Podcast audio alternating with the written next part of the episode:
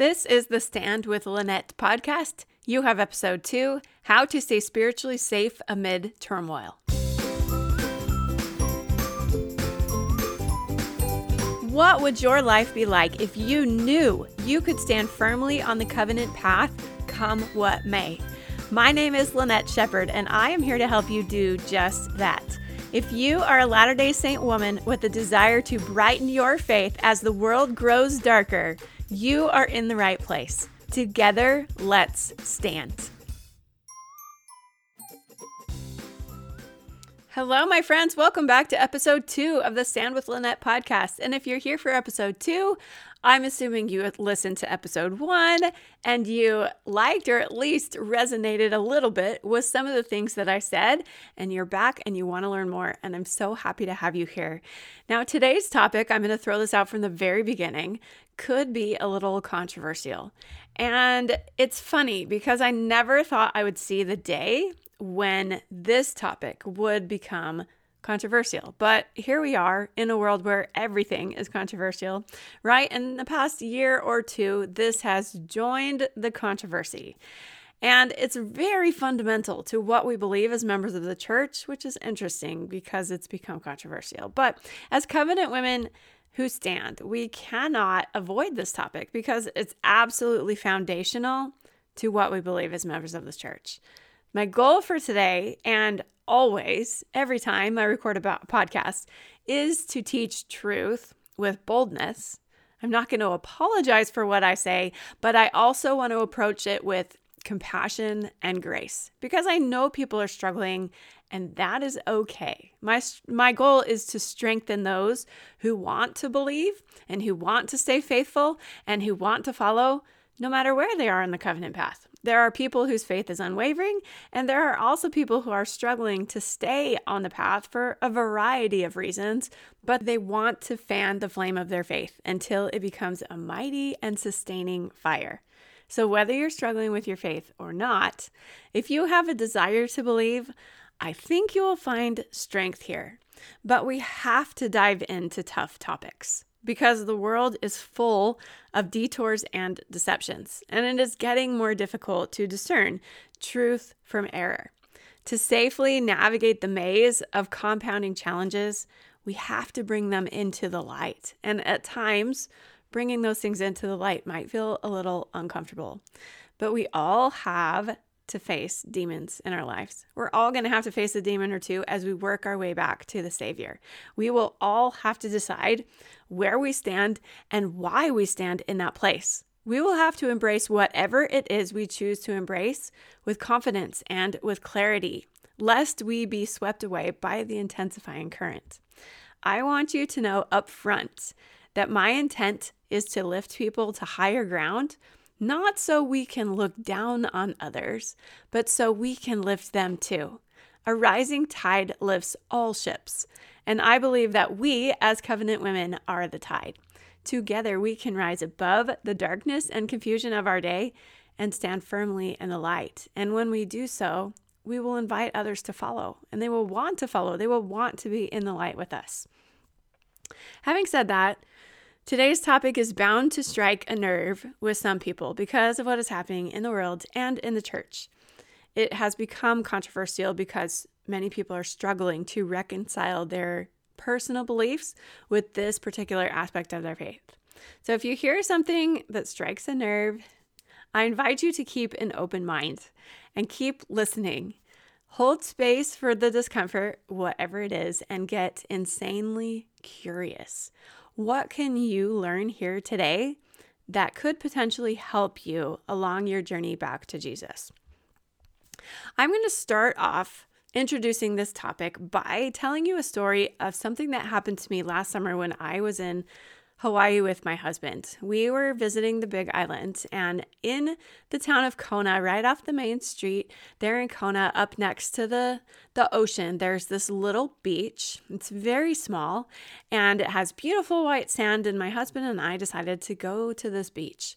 I love the beach. It's one of my favorite places to be, but I don't love to be in the water. So we were just enjoying the sand and the sunshine and the breeze just kind of laying out there on the beach. That's like my favorite thing to do on vacation.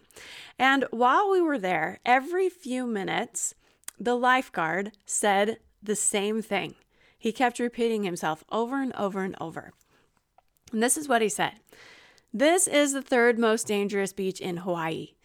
The water may look calm and inviting, but the waves are stronger than they look. We have injuries here every day broken bones, dislocated joints, and worse. Do not try to jump over the waves, dive into them with force. If the, waves throw you on the sand, it feels like falling on concrete. It doesn't feel good. Please be careful. Over and over and over, every few minutes, the lifeguard would say these words. Again, I don't really like to be in the water, and I especially didn't really want to be in the water after hearing this warning repeatedly from the lifeguards. But after being there for a while, it got kind of hot. And so my husband and I decided that we were going to attempt the water. And we decided, based on the warnings from the lifeguard, that it was going to be best to get out past the breaking waves. So we did that, and the waves weren't too big, they weren't too strong. They allowed us to get out there. And from that vantage point, it was just kind of a gentle ride. We could still touch the bottom, but the waves would kind of come and we would ride the waves a little bit, but it was gentle and calm. Until out of nowhere, this monster wave is barreling towards us. And I could tell that this one was going to hit us.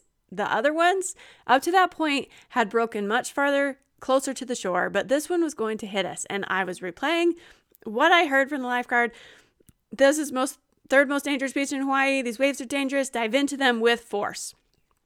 So I tried to dive into the wave, and it must not have been with enough force because this wave threw me around like a rag doll. It threw me against the sand and dragged me across the bottom. I was stuck under the current. I was inches from the top of the water, but it felt forever out of reach. I could see it, but I was pinned under this current and I was not going to get out. I couldn't get air. I was willing myself not to panic. I knew that eventually the wave would let up and I would be able to stand. That's exactly what happened.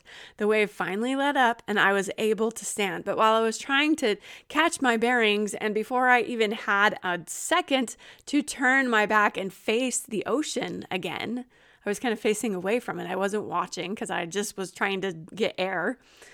But in that time, another monster wave threw me back on the sand, back under the water, inches from some large lava rocks that were just below the surface, and again dragged me. The current was so strong. I was wearing a pair of board shorts, and the current took those shorts off of my body. Don't worry, I had a swimsuit underneath, but ripped my shorts off. I won't tell you what happened to the rest of my swimsuit, but you can just imagine.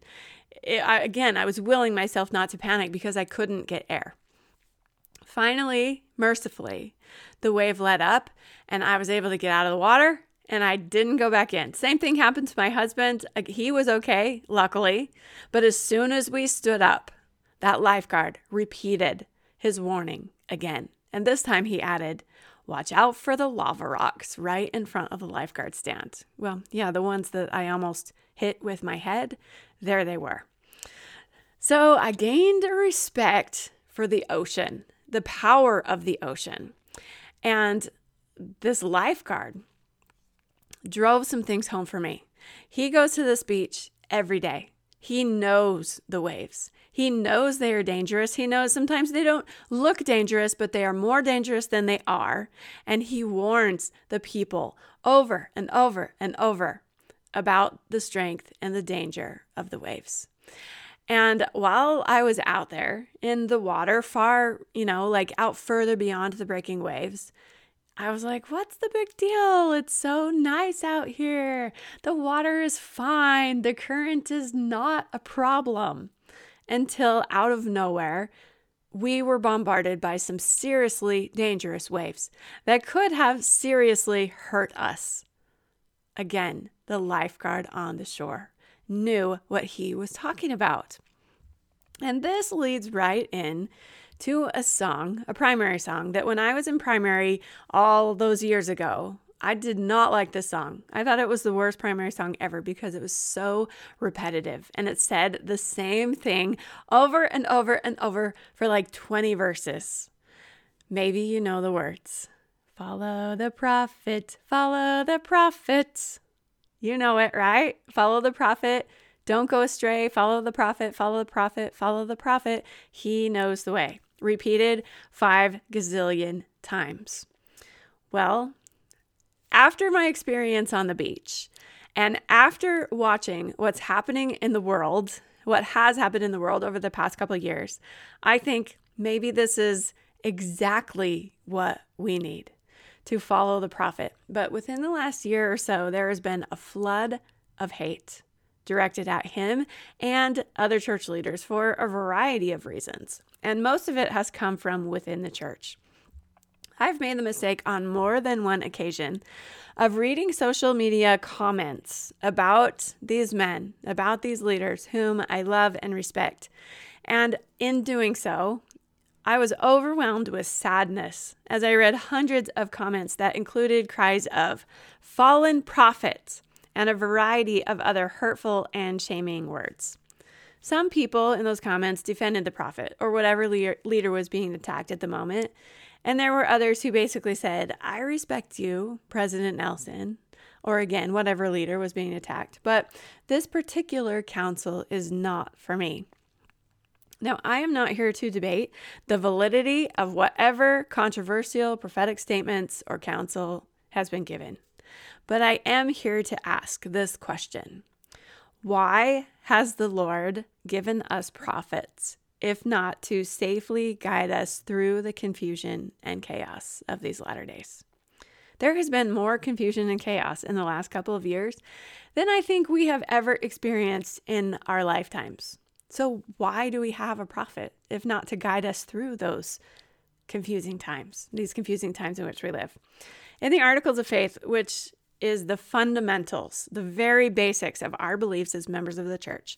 It states that we believe in the same organization that existed in the primitive church, namely apostles, prophets, pastors, teachers, evangelists, and so forth.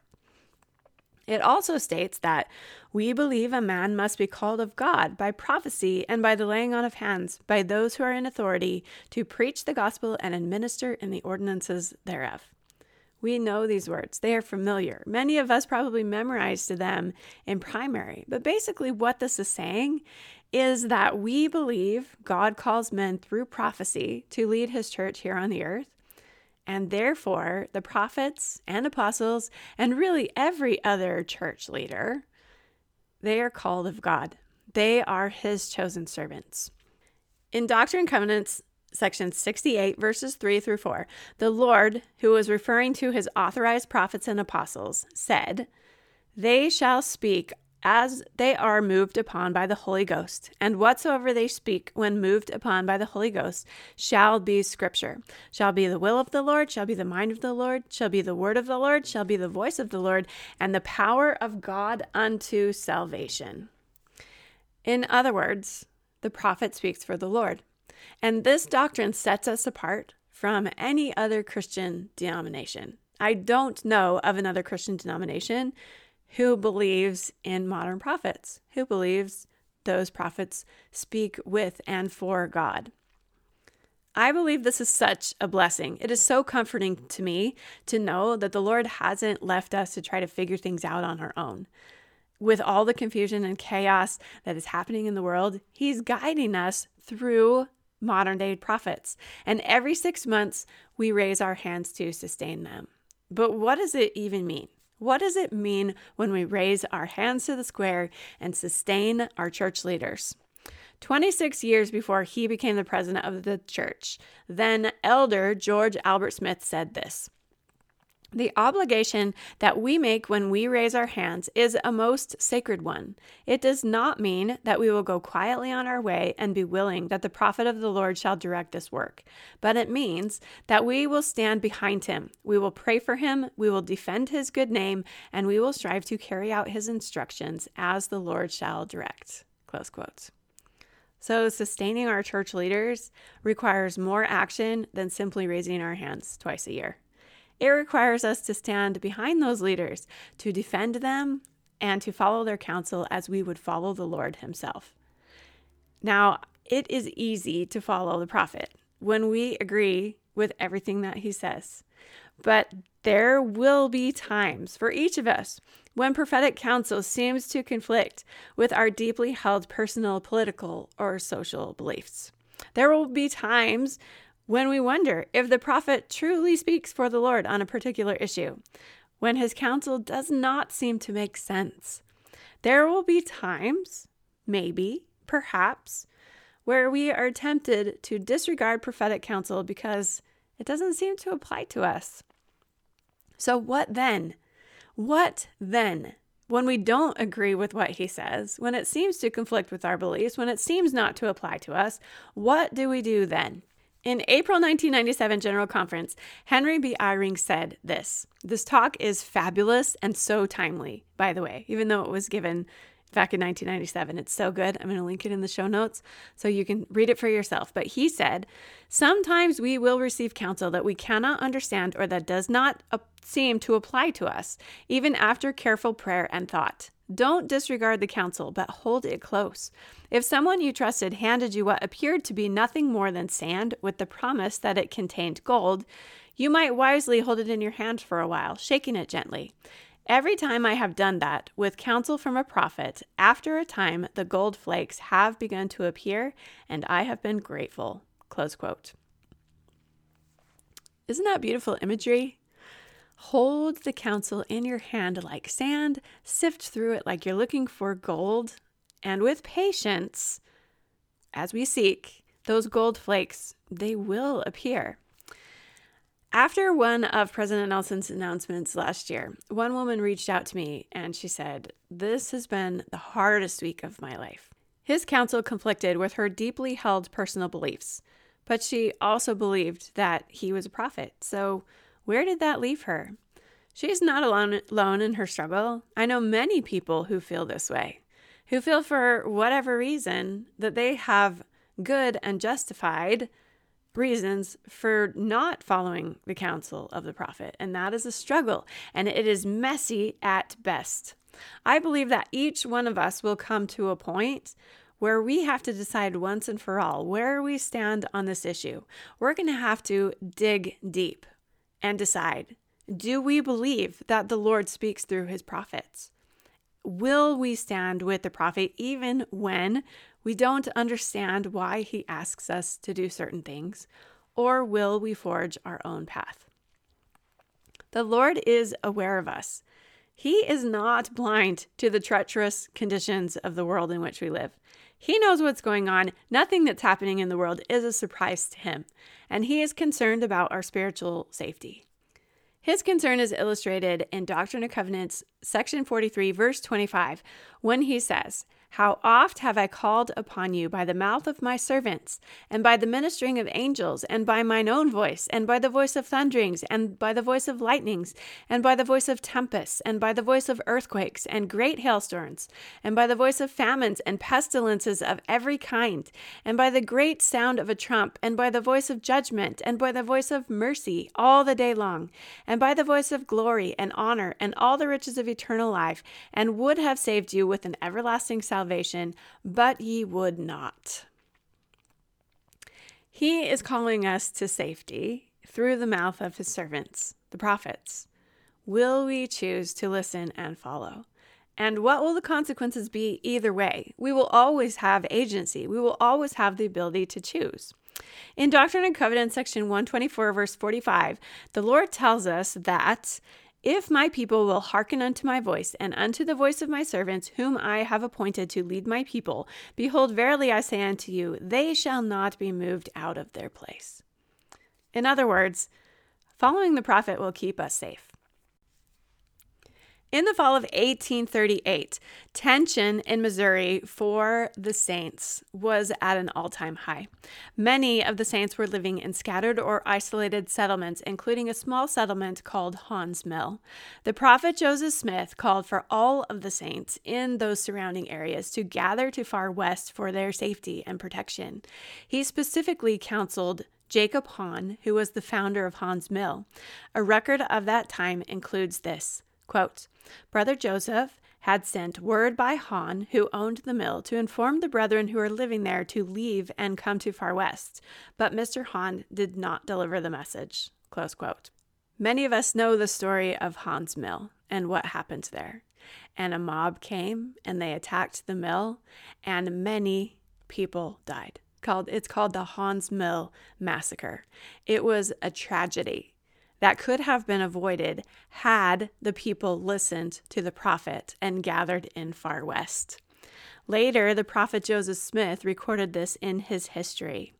He said, Up to this day, God had given me wisdom to save the people who took counsel. None had ever been killed who had abided by my counsel. Close quote. Then the prophet recorded the sad truth that innocent lives could have been saved at Haun's Mill had his counsel been received and followed. This experience illustrates how following the prophet's counsel could have saved the people at Haun's Mill.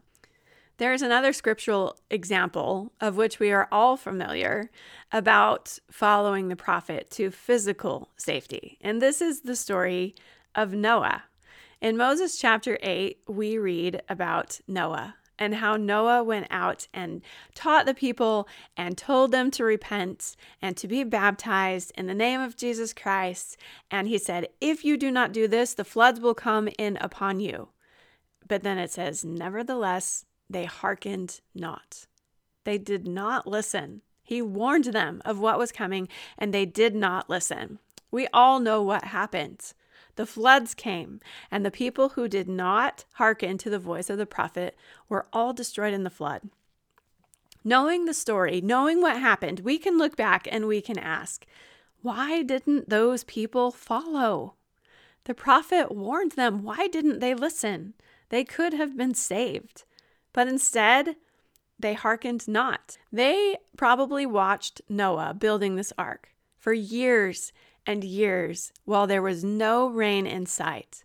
And maybe they thought, he's crazy. He is old. He's out of touch with reality. We don't need to listen to him. We can just keep living our lives, eat, drink, and be merry. And then it was too late. We do not have the perspective that we have with Noah with our current prophet now. Because rather than looking back and seeing how those people could have been saved had they followed the prophet. We are living this, our life, with our current prophet. We are living it in real time. And although we do not know many of the specifics of what is coming, prophecy tells us a little bit about how the story will end and some things that will happen in the days leading up to the end.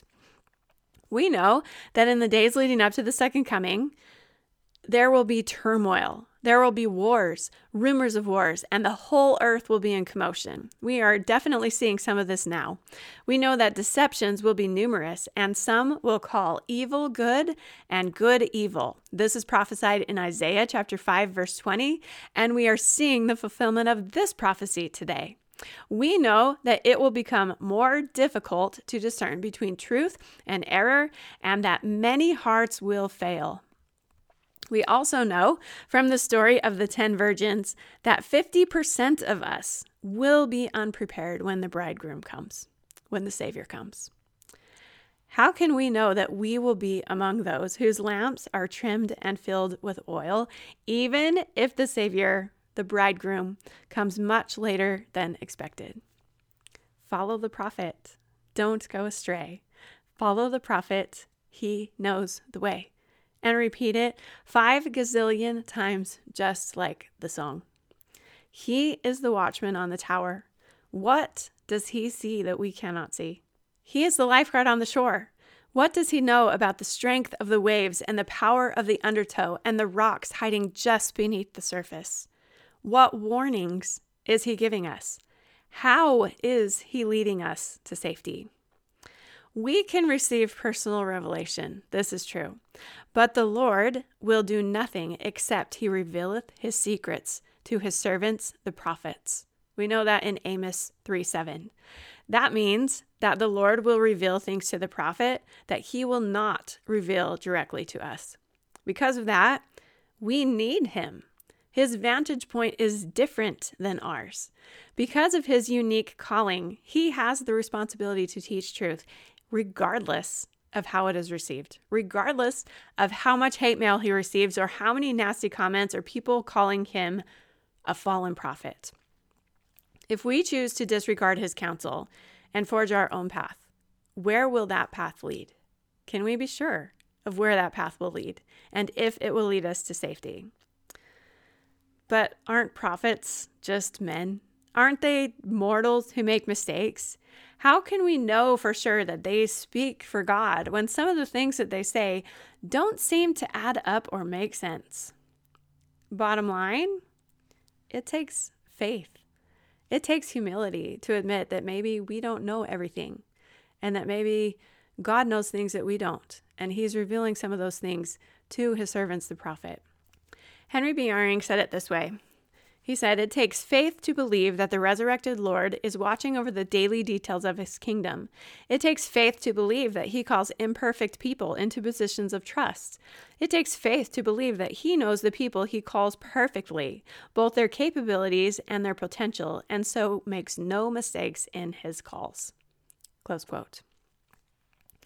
Faith is not always logical. It's believing in something that sometimes we cannot see. It is easy to see flaws in people, including our leaders, sometimes especially our leaders.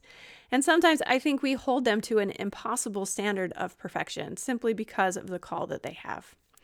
I love how Jeffrey R. Holland explained this. He said, Except in the case of his only perfect begotten Son, imperfect people are all God has ever had to work with. That must be terribly frustrating to him, but he deals with it. So should we.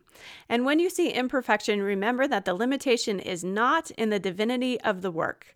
As one gifted writer has suggested, when the infinite fullness is poured forth, it is not the oil's fault if there is some loss because finite vessels can't quite contain it all. Those finite vessels include you and me, so be patient and kind and forgiving. Close quote. And I will add to that have faith in God and in the imperfect people who are doing their best to do His work. Will they make mistakes? Of course they will. Will God bless us for following them anyway? Absolutely. Harold B. Lee declared you may not like what comes from the authority of the church. It may contradict your political views. It may contradict your social views. It may interfere with your social life. But if you listen to these things as if from the mouth of the Lord Himself, with patience and faith, the promise is that the gates of hell shall not prevail against you, yea, and the Lord God will disperse the power of darkness from before you and cause the heavens to shake for your good and His name's glory. Close quote. Now, let's talk for a minute about the concept of blind obedience. I've heard this a lot in the last couple of years. Some people saying that following the prophet or being obedient to the Lord's commandments without questioning is blind obedience. Or, in other words, if you obey and follow without questioning, you are either not thinking for yourself or you are not very intelligent or educated. President Boyd K. Packer, in April conference of 1983, addressed this. He said, Latter day Saints are not obedient because they are compelled to be obedient. They are obedient because they know certain spiritual truths and have decided, as an expression of their own individual agency, to obey the commandments. We are not obedient because we are blind. We are obedient because we can see. Close quote. I love that. We are obedient because we can see. We are obedient because we know, we believe that God calls prophets, that He speaks through prophets. And because of that, we can safely follow them. He will not allow them to lead us astray. The choice of whether to follow the prophet is always going to be a personal one. And I believe it's going to get more difficult to follow in the future. It already is more difficult for us to follow the prophet than it has been for others in days past. But how can we strengthen our desire to follow? It really boils down to gaining a personal witness of these four things as outlined by Henry B. Eyring. First, Jesus Christ is the head of the church in all the earth. Second, he leads his church today by speaking to men called as prophets, and he does it through revelation. Third, he gave revelation to his prophets long ago, still does, and will continue to do so. Fourth, he gives confirming revelation to those who serve under the leadership of his prophets. If we have a firm conviction of those four things, everything else will fall into place. So maybe we can make those things a priority in our seeking to take those things to the Lord and have Him confirm to us that Jesus Christ does indeed lead His church through His prophet, and that Russell M. Nelson is His prophet today, and that what He says is from the Lord Himself. That is the counsel that the Lord would have us receive. Even if we have a firm testimony of those points of doctrine, we may still have questions from time to time. But with a solid foundation of faith, we will know where to turn for confirmation that the prophet does indeed speak for the Lord. And with that knowledge, it will be easier to follow him. And as we follow, we will stay spiritually safe no matter what happens. No matter what happens. John, by the way, said in his book, When It Doesn't Make Sense, a fabulous little book, I highly recommend it. He said, My questions can't erase my covenants. I love that. My questions can't erase my covenants. At baptism in the temple, we as covenant women have made covenants to always remember the Savior and to follow him. And if the prophet speaks for him, are we willing to follow the prophet even when we do not understand all things? Even when we have to step out in faith believing again that the Lord knows more than we do? As covenant women, where will we stand? I invite you to stand with me, armed with the light of Christ and the safety of prophetic counsel. This is a safe place to believe and follow. Starting today, at the end of every episode, I'm going to leave you with a challenge, what I call the Shine Challenge, that will help you take the concepts that I teach in that episode and put them into practice in your life. So today's Shine Challenge is I want you to go back and reread all of President Nelson's talks and public statements, official statements from the church from the last year. What has he said? What is his counsel? Write down what that counsel is, what he's asked us to do, and write down the warnings. What has he asked us to look out for? The counsel, what should we do? And the warnings, what should we look out for? If we are going to follow the prophet, we have to know what he says. So let's learn what he has said. If you're if you're ambitious, go back farther than a year, but at least the last year, the counsel and the warnings. All right, my friends, thank you for joining me today. I can't wait to see you back here in episode three. Thank you for spending a few minutes with me today. If you are ready to dive in deeper and join the stand movement, find me on Instagram at Lynnette Sheppard. That's two N's, two P's, and an A R D, or at LynnetteSheppard.com. If you like what you heard today, please consider sharing the show with a friend or leaving us a rating or review on Apple Podcasts. That works wonders in helping us to find the people that we can help. Thank you again, and remember, you were born to stand. See you next time.